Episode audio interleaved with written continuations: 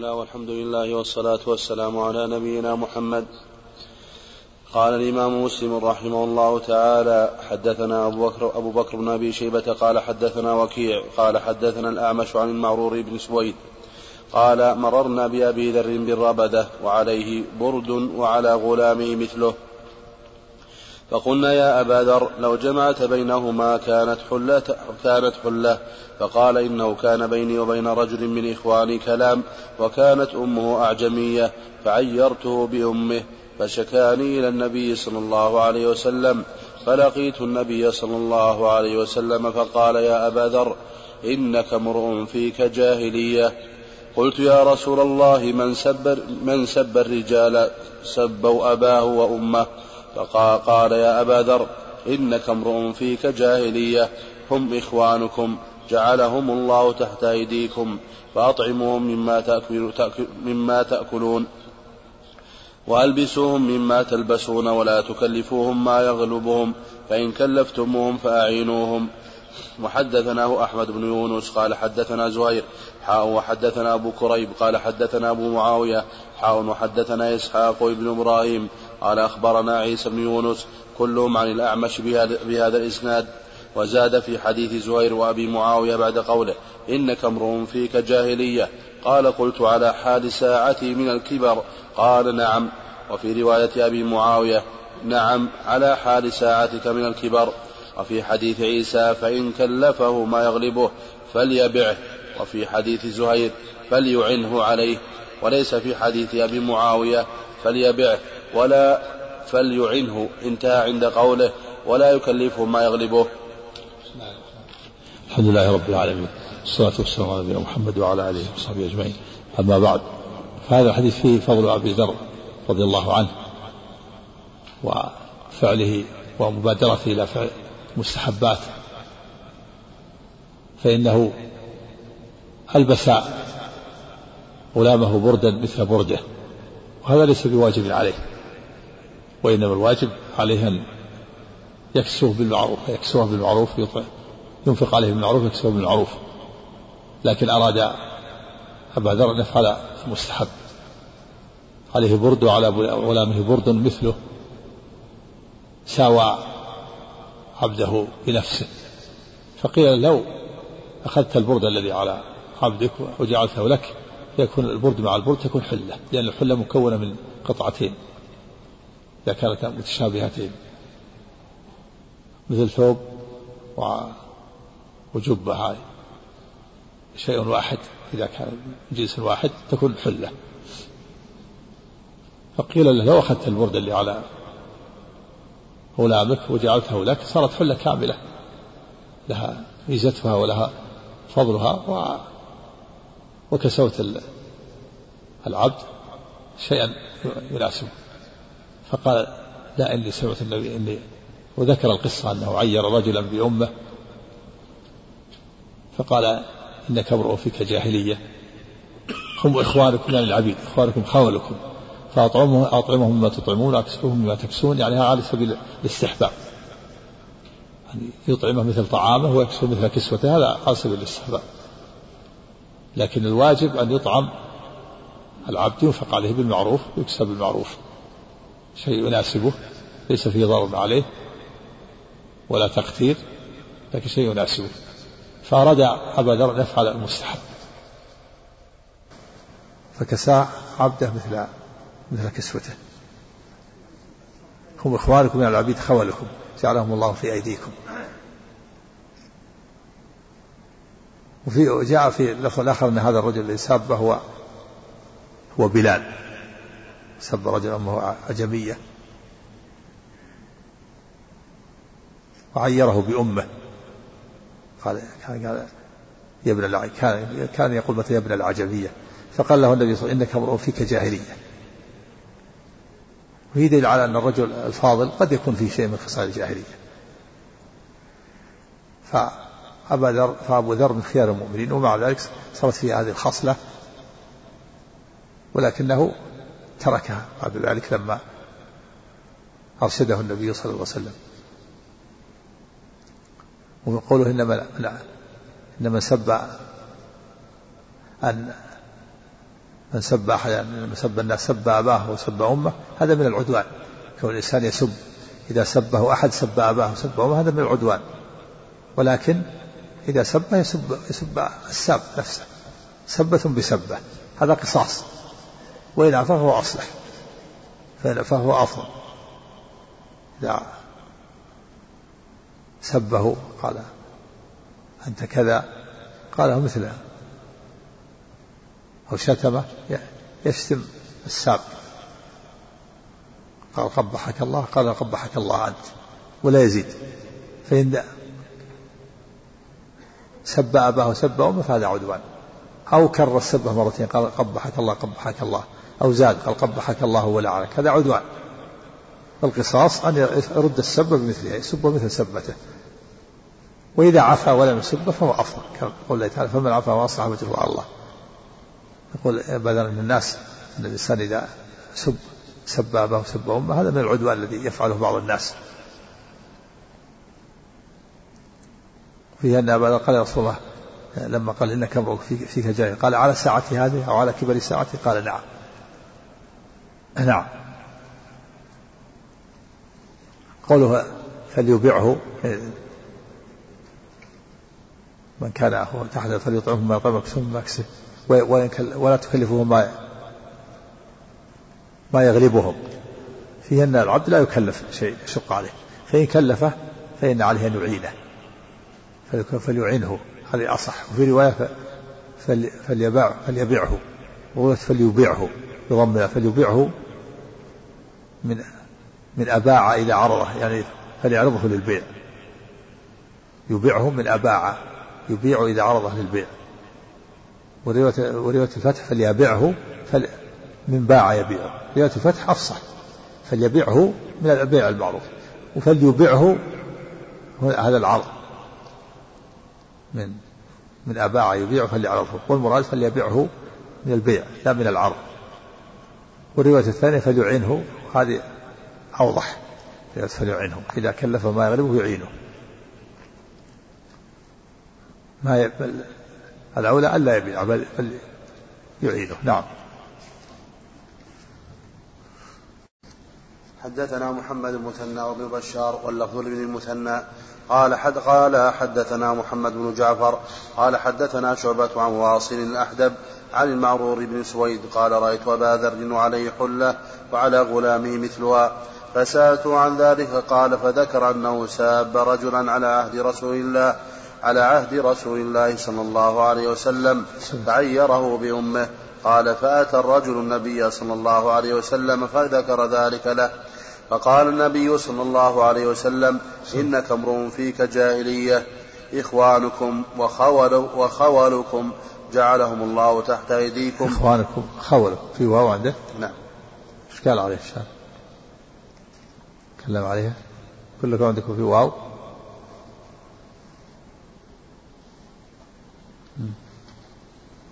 إخوانكم من العبيد يعني هم خولكم. لا لا بأس. إخوانكم وخولكم. نعم. جعلهم الله تحت أيديكم فمن كان أخوه تحت يديه فليطعمه مما يأكل وليلبسه مما يلبس ولا تكلفوهم ما يغلبهم فإن كلفتموهم فأعينوهم عليه. وحدثني نعم. أبو الطاهر. نعم هذا الأمر للاستحباب. الذي صرف عن هذا حديث الحديث الآخر للمملوك طعامه وكسوته طعامه وكسوته بالمعروف. نعم. لا يعطى شيئا لا يليق به مما تأكله الدواب ولا يعطى ولا يجب أن يعطى شيئا راقيا ما يأكله الملوك والأسياد والأغنياء وإنما يعطى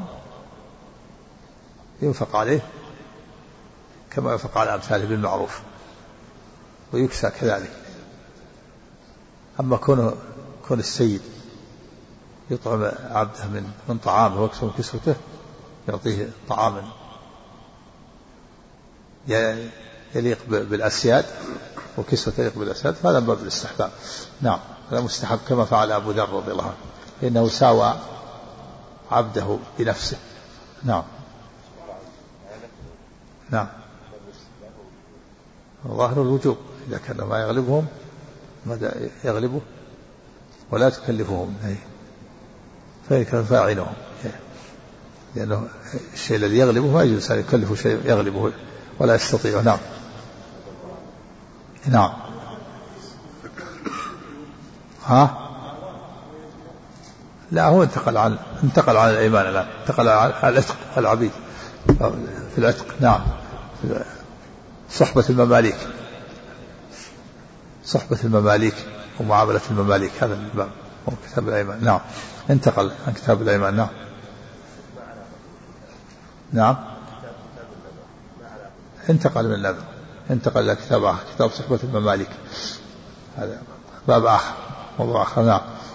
وحدثني أبو الطاهر أحمد بن عمرو بن سرح قال أخبرنا ابن وهب قال أخبرنا عمرو بن الحارث أن بكير بن الاشج حدثه عن العجلان مولى فاطمة عن أبي هريرة رضي الله عنه عن رسول الله صلى الله عليه وسلم أنه سبقت الاحاديث في في المماليك والعبيد كرر الإمام مسلم رحمه الله على غير عادته نعم عن, رسول عن أبي هريرة عن رسول الله صلى الله عليه وسلم أنه قال للمملوك طعامه وكسوته ولا يكلف من العمل إلا ما يطيق.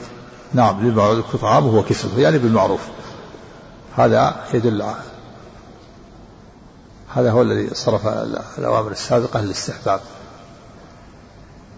المملوك طعامه وكسوته يعني بالمعروف. نعم ولا تكلفهم ما يغلبهم فإن كانت فأعينهم نعم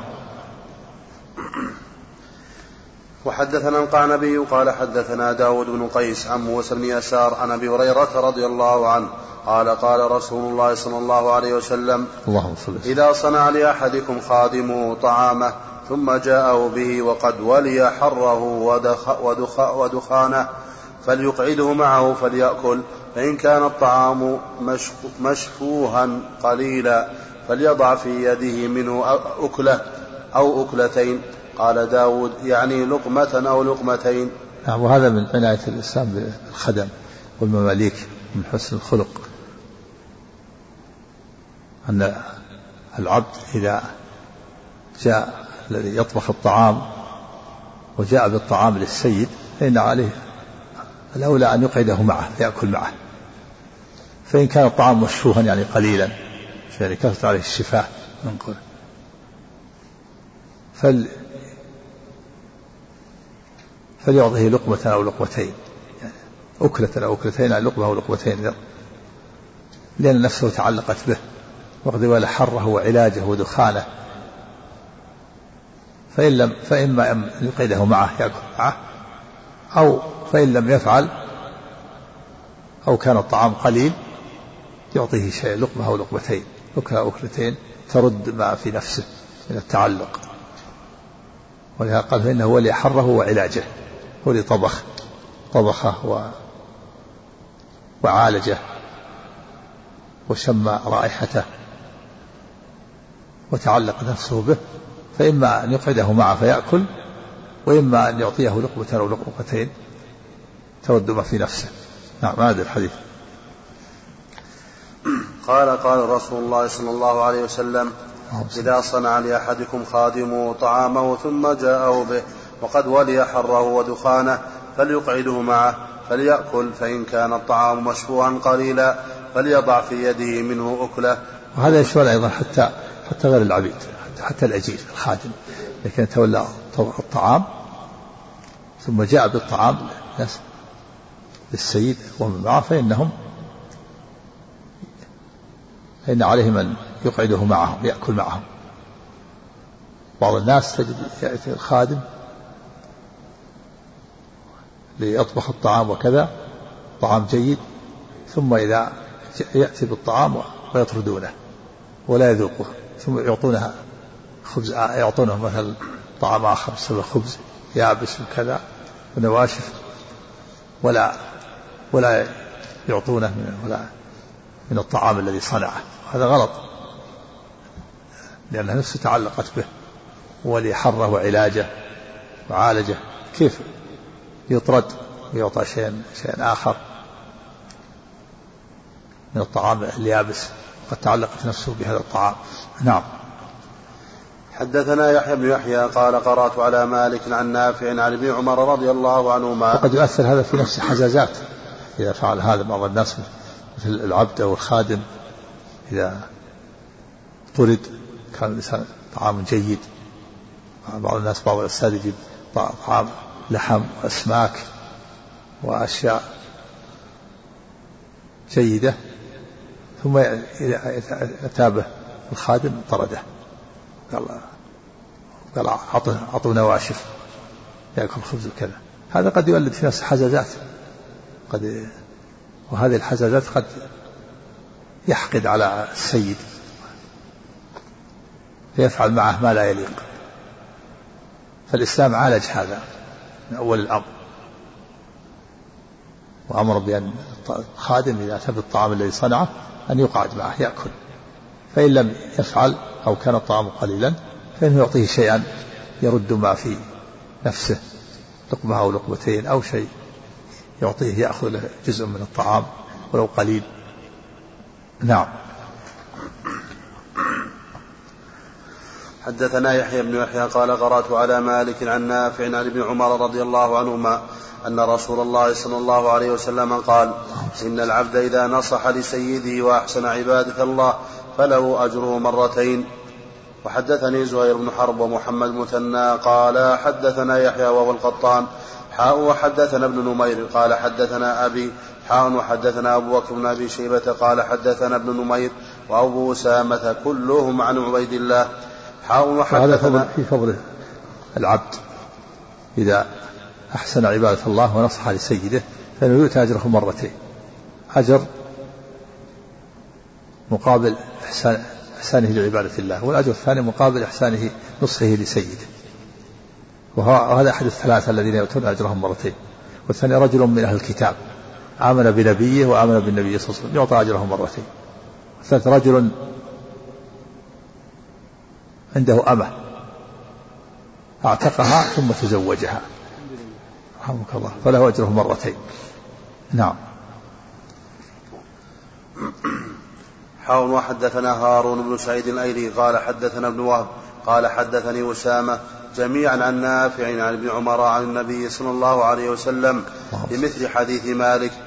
حدثني أبو الطاهر وحرملة بن يحيى قال أخبرنا ابن وهب قال أخبرني يونس عن ابن شهاب قال سمعت سعيد بن المسيب يقول قال أبو هريرة رضي الله عنه قال رسول الله صلى الله عليه وسلم اللهم صل للعبد المملوك المصلح أجران والذي نفس أبي هريرة بيده لولا الجهاد في سبيل الله والحج.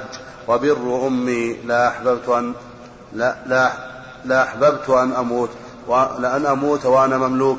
قال وبلغنا أن أبا هريرة لم يكن يحج حتى ماتت أمه لصحبتها قال أبو الطاهر في حديثه للعبد المصلح ولم يذكر المملوك. وحدثني زهير بن وهذا فيه أن العبد لا لا يجب عليه الجهاد ولا يجب عليه الحج. إلا إذا سمح له سيده أذن له في الحج فإنه يحج. ولكن ما دام مملوكا فلا يجب عليه الحج. كذلك الجهاد. فأبو هريرة قال لولا هذه الثلاثة لا أحببت أن أموت وأنا مملوك. يعني حتى يحصل أجره مرتين. الحج والجهاد من الأجر العظيم والثاني بر أمة اشتغاله ببر أمه والقيام بشؤونها وما تحتاجه لأنه إذا كان مملوك ما يستطيع أن يقوم بشؤون أمة. فهو يقول لولا هذه الثلاثة لتمنيت أن أكون أن أموت وأنا مملوك حتى أحصل على أجر مرتين. لكن هذه الثلاثة تجعلني لا أتمنى. الحج والجهاد وبالروم وكان أبو هريرة لا يحج في حتى توفيت أمه. اشتغاله بصحبتها. يعني لا يحج حج التطوع. لأنه قد حج حجة الفريضة فتأخر عن حج النافلة حتى توفيت أمه لانشغاله بها وقيامه بشؤونها وصحبتها. نعم. لأن بر بر الوالدين فرض والحج نفل. والفرض مقدم على النفل نعم. وحدثني زهير بن حرب قال حدثنا أبو صفوان الأموي قال أخبرني قال أخبرني يونس عن ابن شهاب بهذا الإسناد ولم يذكر بلغنا وما بعده. وحدثنا أبو بكر بن أبي شيبة وأبو كريب قال حدثنا أبو معاوية عن الأعمش عن أبي صالح عن أبي هريرة رضي الله عنه قال قال رسول الله صلى الله عليه وسلم اللهم إذا أدى العبد حق الله وحق مواليه كان له أجران. قال فحدثتها كعبا. فقال كعب ليس عليه حساب ولا على ولا على مؤمن مزهد. حدث عليه حساب. يعني لكثرة أجره. ولا مزهد يعني قليل المال. خلاف كثير المال فإن عليه الحساب. نعم هذا كان اجتهاد من كعب. نعم. وحدثني زهير بن حرب قال حدثنا جرير عن الأعمش بهذا الإسناد. وحدثنا محمد بن رافع قال حدثنا عبد الرزاق قال حدثنا معمر عن همام بن منبه قال هذا ما حدثنا أبو هريرة رضي الله عنه. عن رسول الله صلى الله عليه وسلم فذكر أحاديث منها وقال قال رسول الله صلى الله عليه وسلم نعم للمملوك أن يتوفى يحسن عبادة الله وصحابة سيده نعم له. يعني يعني مسره قرة عين له. نعم. أن يموت في هاتين الخصلتين أحسن عبادة الله ونصح لسيده. يعني مسرة له وقرة عين لأن له الأجر مرتين. نعم يعطى أجره مرتين نعم. حدثنا يحيى بن يحيى قال قرأت قال قلت لمالك حدثك نافع عن ابن عمر رضي الله عنهما قال قال رسول الله صلى الله عليه وسلم من اعتق شركا له في عبد فكان له مال يبلغ ثمن العبد قوم عليه قوم عليه قيمة قيمة العبد فأعطي شركاءه حصصهم. فأعطى شركاءه. فأعطى شركاءه حصصهم إيه من إيش؟ أعد. من اعتق شركا له في عبد فكان له مال يبلغ ثمن العبد قوم عليه قيمة قيمة العبد فأعطى شركاءه حصصهم وعتق عليه العبد وإلا فقد عتق منه ما عتق نعم وهذا في تشوف الإسلام إلى الحرية من تشوف الإسلام إلى الحرية أنه لو كان لو كان عبد بثلاثة شركاء كل واحد له الثلث ثم أعتق أحدهم نصيبه الثلث فإنه يجب عليه أن يعتق البقية. يجب عليه أن يعتق بقية أجزاء العبد فيعطي شركائه حصصهم من القيمة ويعتق عليه. فإذا كان عبد يساوي ثلاثين ألف مبعض بين ثلاثة. ثم أعتق أحدهم نصيبه عشرة آلاف. نقول يلزمك يلزمك الآن تسلم عشرين ألف. لكل شريك عشرين ألف ويعتق عليك العبد. وجوبا. لأن العتق يسري. فإن كان فقير ما يستطيع يبقى. يبقى, يبقى مبعض. ثلثه يعتق ثلثه يبقى ثلثان. لكن يستسعى يستسعى العبد كما في الحديث الآخر. يعني يطلب من العبد أن يسعى في خلاص نفسه يشتغل يمكن من الشغل ويجبر الشركاء على أن يمكنهم من الشغل يشتغل حتى يجمع القيمة ويسلم هذه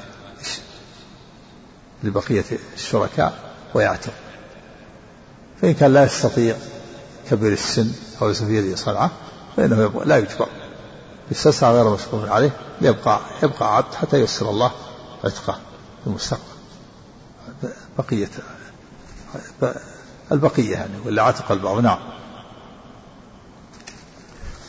وحدثنا شيبان بن فروخ قال حدثنا جرير بن حازم عن نافع مولى عبد الله بن عمر عن عبد الله بن عمر رضي الله عنهما قال قال رسول الله صلى الله عليه وسلم الله من اعتق نصيبا له في عبد فكان له من المال قدر ما يبلغ قيمته قوم عليه قيمة عدل وإلا فقد عتق منه ما عتق. نعم يقوم عليه القيمة بقية بما يساوي قيمة عدل لا زيادة ولا نقصان. فإذا اعتق كان العبد بينه وبين شخص ثم اعتق نصيبه يسألها خبرة كم يساوي العبد؟ فإذا قال يساوي عشرين ألف واعتق نصفه يقال يقال عليك عشرين عشرة آلاف. سلم عشرة آلاف لشريكك حتى يعتق العبد وجوبا. لأنك عتقت نصيبك والعتق يسري نعم. وحدثنا قتيبة بن سعيد ومحمد بن رمح عن الليث بن سعد حاء وحدثنا محمد مثنى قال حدثنا عبد الوهاب قال سمعت يحيى بن سعيد حاء وحدثني أبو الربيع وأبو كامل قال حدثنا حماد وهو ابن زيد حاء وحدثني زهير بن حرب قال حدثنا إسماعيل يعني ابن علي كلاهما عن أيوب حاء وحدثنا إسحاق بن منصور قال أخبرنا عبد الرزاق عن ابن جريج قال أخبرني إسماعيل بن أمية حاء وحدثنا محمد بن رافع قال حدثنا ابن أبي فديك عن ابن أبي ذئب حاء وحدثنا هارون بن سعيد الأيلي قال أخبرنا ابن وهب قال أخبرني أسامة يعني ابن زيد كل هؤلاء عن نافع عن ابن عمر رضي الله عنهما عن النبي صلى الله عليه وسلم في هذا الحديث وليس في حديثهم. وإن لم يكن له مال فقد عتق منه ما عتق إلا في حديث أيوب ويحيى بن سعيد. فإنه ما ذكر هذا الحرف في الحديث وقال لا ندري أهو شيء في الحديث أو قاله نافع من قبله وليس في رواية أحد منهم. سمعت رسول الله صلى الله عليه وسلم إلا في حديث الليث بن سعد. وحدثنا عمرو الناقد وابن أبي عمر كلاهما عن ابن عيينة. قال ابن أبي عمر حدثنا سفيان بن عيينة عن عمرو عن سالم بن عبد الله عن أبيه رضي الله عنهما أن رسول الله صلى الله عليه وسلم قال من أعتق عبدا بينه وبين آخر وبينه وبين آخر قوم عليه في ماله قيمة عدل لا وكس ولا شطط ثم عتق عليه في ماله إن كان موسرا. نعم قوم عليه لا لا وكس يعني لا بخس ولا نقص ولا شطط لا زيادة ولا جو. يقوم عليه إذا أعتق نصيبه يقوم العبد يعني يقوم أهل الخبرة. إذا كان عبد بين أربعة كل واحد له الربع ثم أعتق أحدهم نصيبه يقوم عليه. قال كم قيمة العبد؟ يسأل الخبرة. قيمة عدل أهل الخبرة اللي يبيعون العبيد الدلاليل كم يسوى؟ العبد فإذا قال أهل الخبرة قوموا قوموا قيمة عدل لا, لا زيادة ولا نقصان. فإذا قالوا يساوي أربعين ألف وأعتق أربعة نقول عليك ثلاثين ألف. إذا كان غني يسلم ثلاثين ألف لشركائه كل واحد عشرة ويعتق. فإن كان فقيرا ليس عنده شيء يستسعى العبد. يمكن شركائه يسعى يستسعى يشتغل ويعمل إذا كان قادر أو كان عنده صنعة. فإذا حصل القيمة يسلم هذا ويعتق فإن كان فقير فإن كان لا يستطيع كبير السن أو ليس عنده صنعة وليس في يده صنعة والذي أعتق ليس عنده ما يقوم ما قيمة ليس عنده قيمة تكفي لشركائه فإنه يبقى العبد مبعض هذا هو أصل العبد المبعض نعم سم. سم. نعم إذا ملك سيملك وإلا فلا فلا يملك. هو مالك لسيده. وإذا ولهذا إذا باع السيد عبدا فإن المال يكون للبائع إلا إذا اشترط المشتري نعم.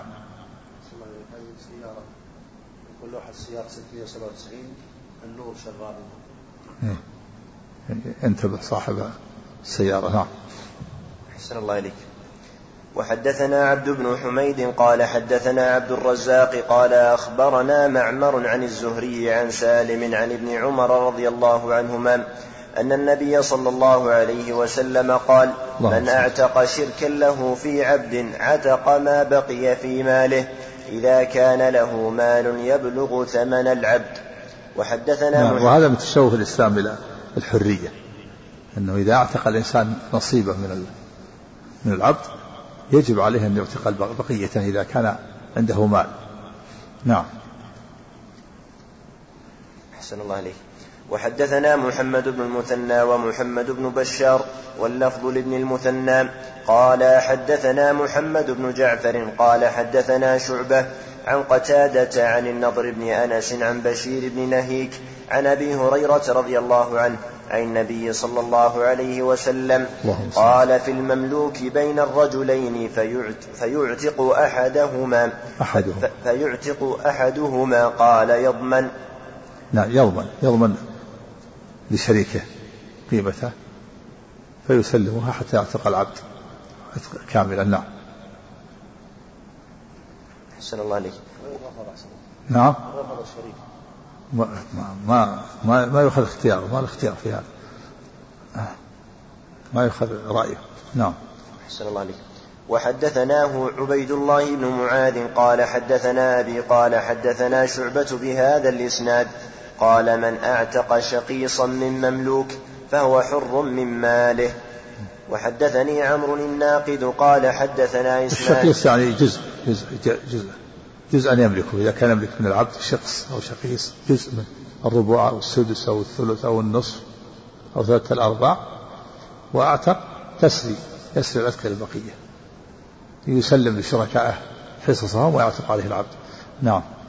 أحسن الله عليك وحدثني عمرو الناقد قال حدثنا إسماعيل بن إبراهيم عن ابن أبي عروبة عن قتادة عن النضر بن أنس عن بشير بن نهيك عن أبي هريرة عن النبي صلى الله عليه وسلم قال من أعتق شقيصا له في عبد فخلا فخلا فخلا فخلاصه في ماله إن كان له مال فإن لم يكن له مال استسعي العبد غير مشقوق عليه. استسعي يعني يطلب منها أن يسعى ويشتغل ويكد حتى يحصل القيمة يدفعها للأسياد السيادة الذين لم يعتقوا والهمزة والسين والتاء الطلب السسعي يعني طلب من العبد أن يسعى. ويجبر السيادة على أن يمكنه على السعي. إذا أعتق واحد يجبر يقال للعبد استسعى. اسعى في خلاص نفسك اشتغل اعمل. ويجبر أولياءه السيادة على أن يمكنوه للاستسعاء. يستسعى غير مشقوق عليه يعني لا يشق عليه على قدر استطاعته وراحته.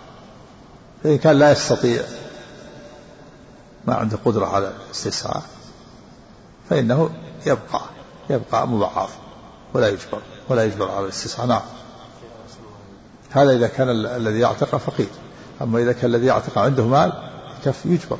يجبر على أن يدفع المال لشركائه من دون استسعاء ويعتق عليه العبد. نعم. إذا ما كان عنده المال وكان عنده مثلا عبد وفاد ياخذ لا. إذا كان عنده مال آخر يبيع يبيع العبد يسلم يبيع. ما عنده مال. نعم. نعم. نعم. واحد. الذكر والأنثى سواء نعم. إذا كانت تستطيع. ولا ولا تضيع. نعم. نعم.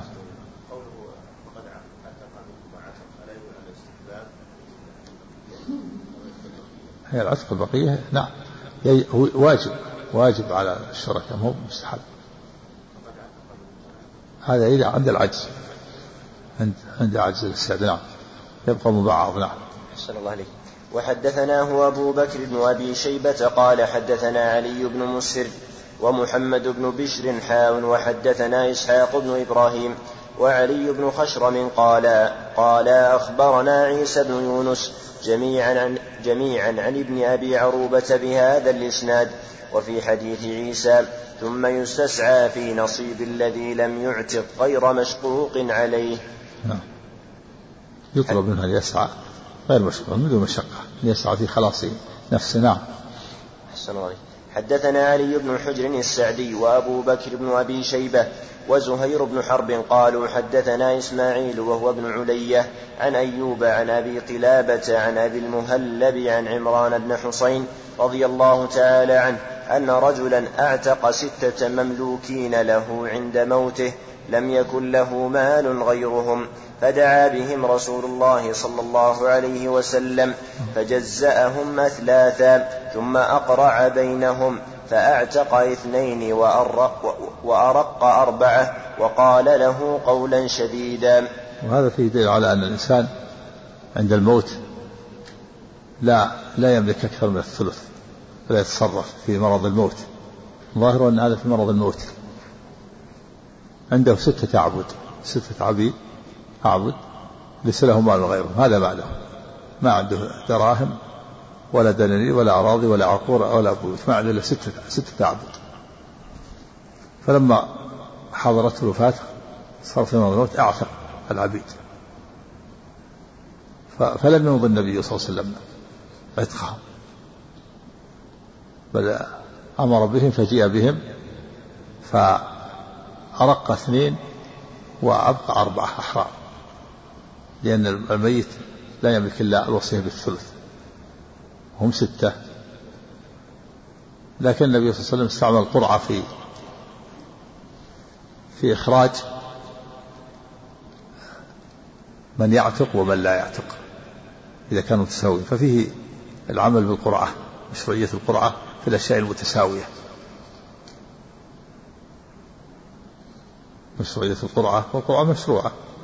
وقال تعالى فساهم فكان من المدحضين في الأشياء المتساوية التي يقرع إخراج الأنصبة إذا إخراج النصيب. إذا كانوا أناس متساويين بينهم شيء ثم آه، قسموا وهي متساوية فإنهم يقرعون يجعلون قرعة فمن خرج له القرعة أخذ هذا النصيب هذا النصيب. ومن أخذ له القرعة أخذ الجزء الثاني وهكذا. وكذلك أيضا في في العبيد عند عند الموت. إذا كانوا متساوين وأعتقهم فإنهم يجزؤون أجزاء متساوية اثنين واثنين واثنين. متساوين فأقرع النبي بينهم. فمن خرجت له قرعة يعتق. اثنين عليهم قرعة واثنين واثنين. فمن خرج هذه القرعة يبقى حر. اثنين يبقون يبقون أرقاء وأربعة يبقون أحرار. وفيه وهذا وفيه الرد على أبي حنيفة القائل بأنه لا لا تستعمل القرعة في العبيد في هذه الصورة وإنما يبقى كل واحد من الستة آه، مبعض حر يعني يبقى كل واحد مثلا آه، يعتق منه الثلث.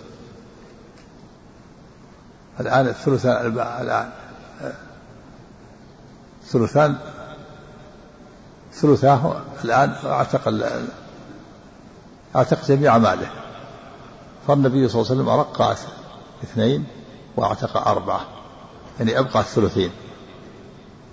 أبو حنيفة يقول لا ما ما يعتق اثنان ما يعتق يرق أربعة ويعتق اثنان وإنما كل واحد يكون مبعض. ثلث رقيق وثلثاه حر. تكون الستة كلهم يبقون الستة مبعضين. كل واحد من الستة يكون ثلثه رقيق وثلثاه وهذا غلط وهذا بسبب إنكاره القرعة وهذا مصادم للنص ولعل الحديث لا مبلوغ فلا يعمل هكذا. وإنما يجزأون ثلاثة أجزاء. يؤتى باثنين واثنين واثنين ثم تكون بينهم القرعة ومن خرج له القرعة الاثنين اللي تخرج لهم القرعة يكونون أحرار. والباقي أرقاء. نعم. وفي على الإنسان عند مرض الموت في مرض الموت ليس له أن يتصرف يصيب أكثر من الثلث. لا ينفذ إلا الثلث. نعم. أحسن الله إليك.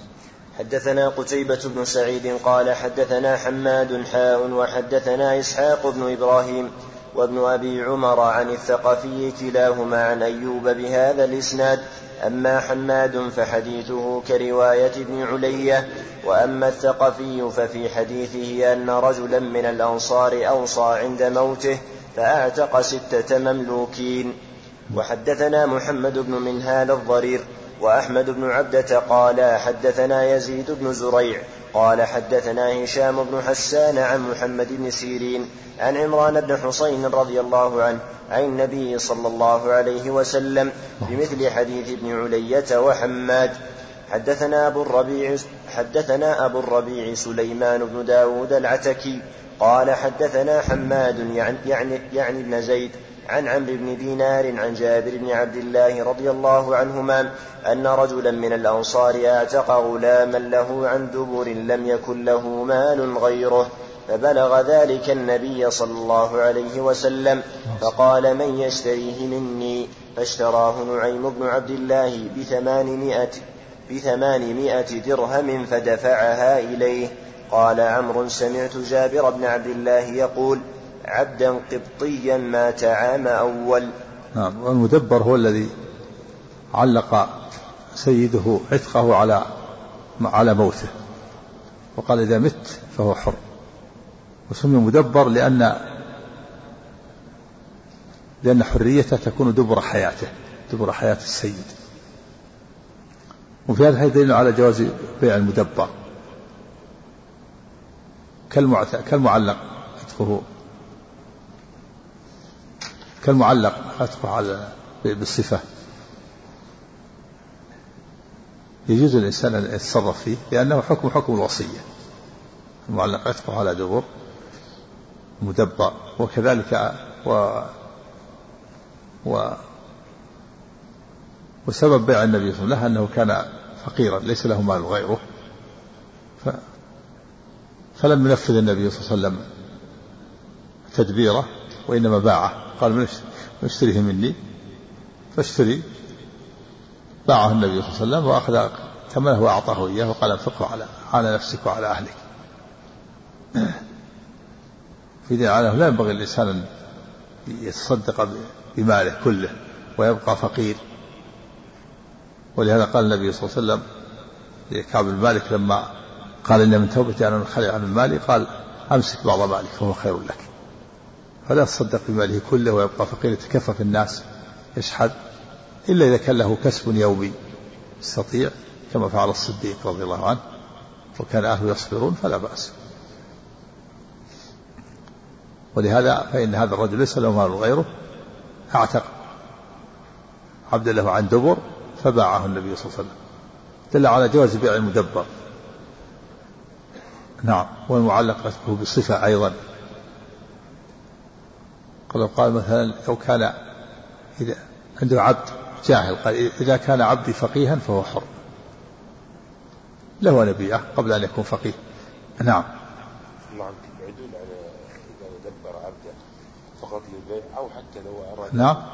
العدول إذا دبر عبده هل له أن يعدل فقط إذا أراد يبيعه أم أنه له الإطلاق في ذلك. له أن يعدل مجرد وهو باع نعم.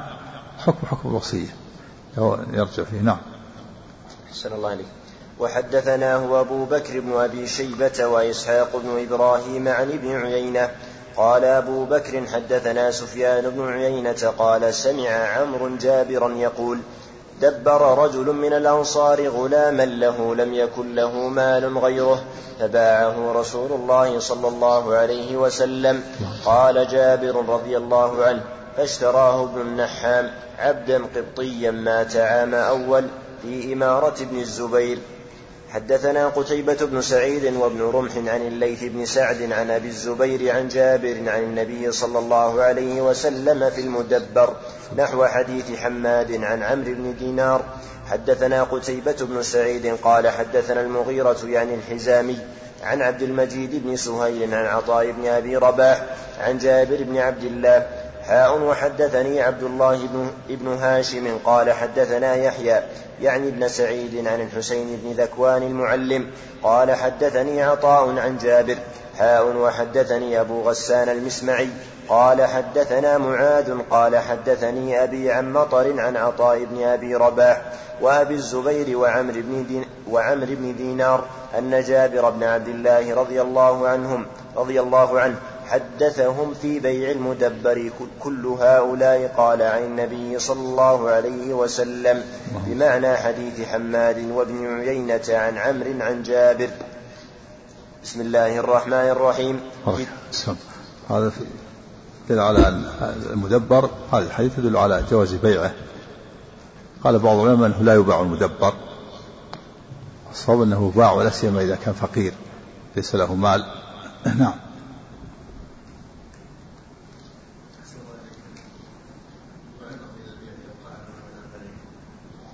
خلاص انتهى. البيع خلاص. انت باع تصرف في سيده. نعم.